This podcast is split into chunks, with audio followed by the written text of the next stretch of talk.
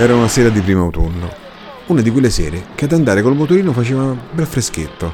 E mentre combattevamo con il traffico serale con il boxer, un motorino 50 che aveva il gran vantaggio della sella lunga e andavi comodamente in due, a me e Pietro venne un'idea. Io e Pietro eravamo vicini di casa e avevamo scoperto che avevamo la stessa passione per la musica, ma Pietro era più lanciato di me verso le novità io ero ancora nella fase prog e classici e stavo annusando l'aria che il punk stava generando in maniera non proprio entusiasta, direi. Avevamo ognuno un programma alla radio locale e i dischi cominciavano a scasseggiare per far ascoltare qualcosa di nuovo. Quindi, in mezzo al traffico, mentre tornavamo a casa, se ne esce con E se comprassimo dei dischi a mezzi? A mezzi come? Rispondo mentre mando a quel paese la classica signora attaccata al volante che non ti vede neanche se avessi i fanali del Boeing. Ma dai, facciamo una lista e dividiamo la spesa. Alla fine accetto. E nell'accettare entro nel mondo di nuove produzioni che il buon Pietro segnalava senza pietà.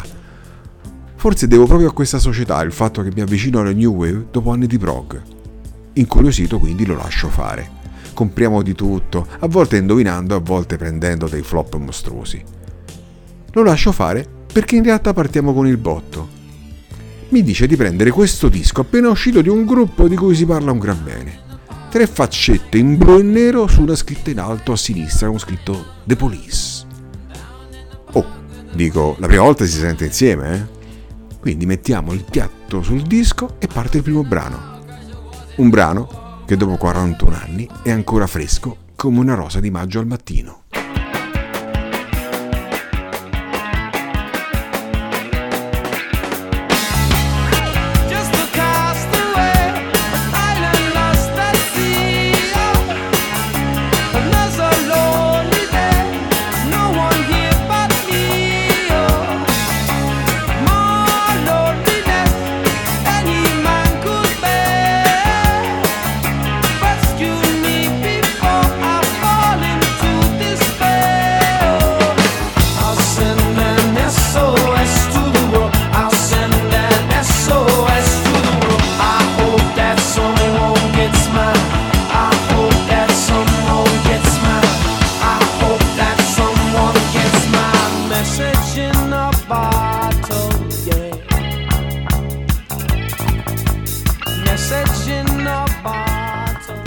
Brano, neanche a dirlo, è Message in a Battle. Io rimango di sasso quando lo ascolto la prima volta. E per una curiosa simmetria, contemporaneamente anche un mio amico, e tra l'altro anche lui scettico sulla New Wave, mi rivela una volta che incalzato dal suo collega di band ad ascoltare una novità, convincendolo tra l'altro dicendo che aveva appena stappato una bottiglia di scotch, rimane basito quando sente il disco per la prima volta. Miscela di ritmo e doppie sonorità di metriche mai sentite prima. Un disco con un suono apparentemente scarno ma contemporaneamente armonioso, dove la chitarra che sembra in sospezione la fa da regina, con arrangiamenti minimali ma di grande effetto impatto. E neanche a dirlo alla fine dell'album, loro due si scolano completamente la bottiglia. Message in a bottle.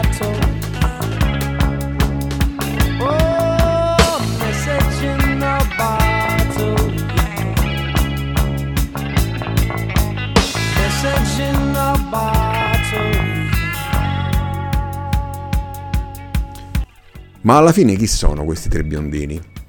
Oh, va detto innanzitutto che non erano biondi, ma tre capocce ossigenate. Conseguenza, pare, di una campagna pubblicitaria per uno shampoo. E va detto pure che non erano proprio ragazzini di primo pelo. Per cominciare, Stuart Copeland, batteria, pur essendo un grande ammiratore del punk, aveva militato in una quotata formazione prog, i Calvedare. Sting, voce e basso, dal canto suo, Accanto all'attività di insegnante coltivava una smodata passione per il jazz e si faceva notare per il carisma non comune. Andy Summers, chitarra, era invece un apprezzato e, diciamolo pure, stagionato turnista. Arriva quindi alla grande occasione con i Police dove era superato i 35 anni.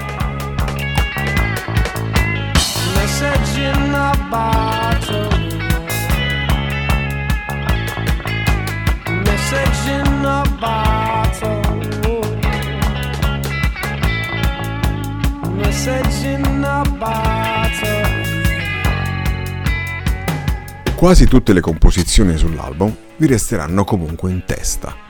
Costruendo e ripetendo melodie ritmate scarne, Sting, Copeland e Summers inventano pattern e creano correnti opposte tra di loro.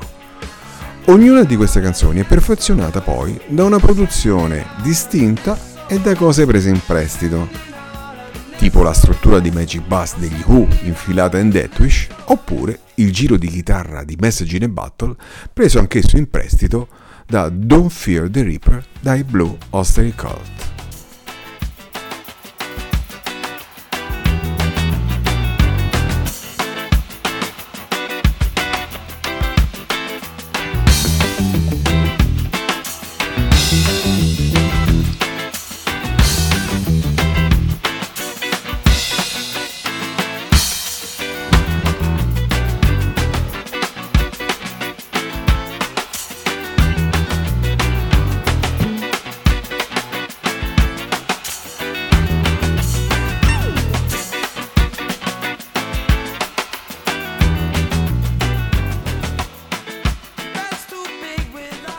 Disco scorre veloce all'ascolto e ha veramente pochi momenti di stanca. Anzi, il ritmo in levare di Copeland, unito al basso di Sting, ha creato di fatto un nuovo genere, il reggae rock.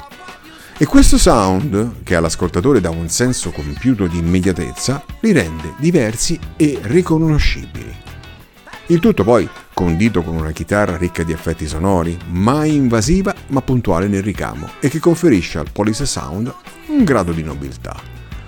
Un fulgido esempio di questo disco è l'altro classico, Walking on the Moon, canzone senza tempo e di fascino ipnotico, con il basso di Sting che regge il tutto con una manciata di note. Questa hit è una prova di come talora per fare grande musica l'essenzialità compositiva ed esecutiva rappresentino di fatto una chiave vincente. Gli accordi di Summers sul battere, ad esempio, si levano e si diffondono cristallini, con la naturalezza e l'armonia delle onde concentriche che si allargano dal punto in cui un sasso è caduto in un placido specchio d'acqua.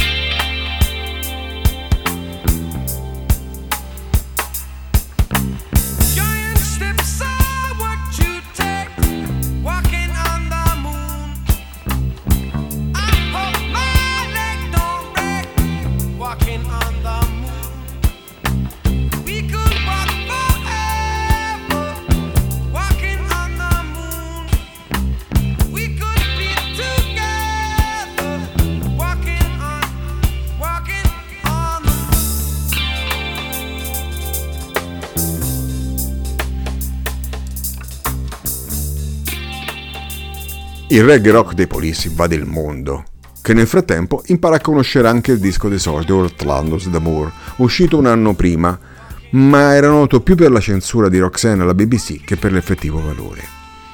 Questa invasione i tre la vivono infino in fondo, con tour e promozioni per tutto il globo, quasi a voler battere in maniera feroce un ferro caldo. Seguirà, a Regata de Blanc, un clone più commerciale e abbastanza deludente per poi sorprendere tutti con Ghost in the Machine dove la prima volta appaiono le tastiere e gli effetti elettronici.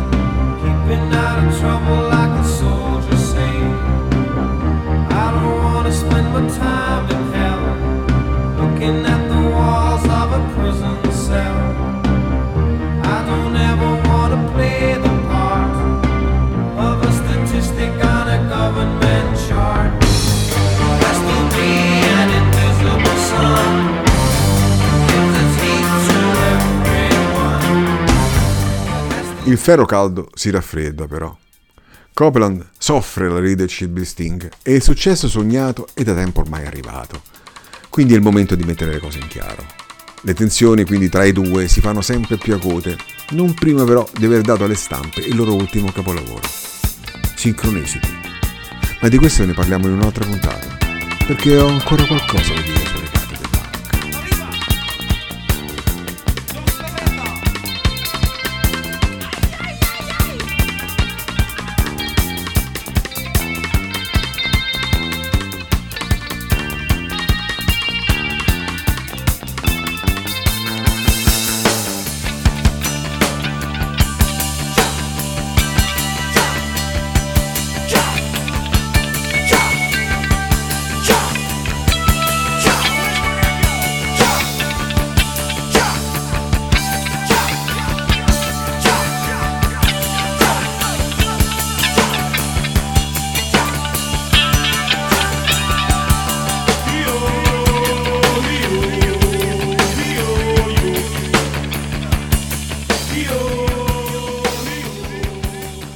Una sera del finire degli anni 70 incrociai una ragazza.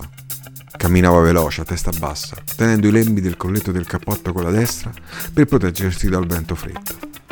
Abitava vicino a casa mia e quindi la rivedevo spesso, ma sempre da lontano e senza avere mai occasione di avvicinarla. Una figura però che mi incuriosiva e che sentivo dentro che ne ero attratto, anche se era più grande di me.